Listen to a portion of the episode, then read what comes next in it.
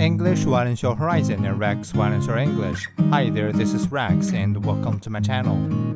2023 in review, a new golden age of the worker.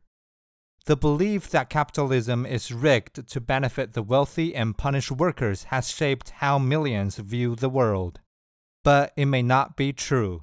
Wage gaps are shrinking across the rich world. In America, real weekly earnings for those at the bottom of the run are growing faster than those at the top.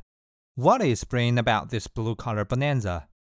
Governments untie the purse strings after COVID 19 struck.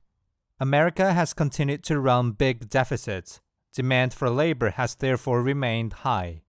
What's more, higher productivity in sectors affected by the rise of AI will boost demand for work in sectors where AI can add little. Higher demand has met constrained supply. The prime working age population is growing at its slowest pace on record in the rich world. This golden age for workers is still young and possibly vulnerable. Yet it has demonstrated the best route to future prosperity for all. Governments should not shackle markets, but try to increase the size of the economic pie.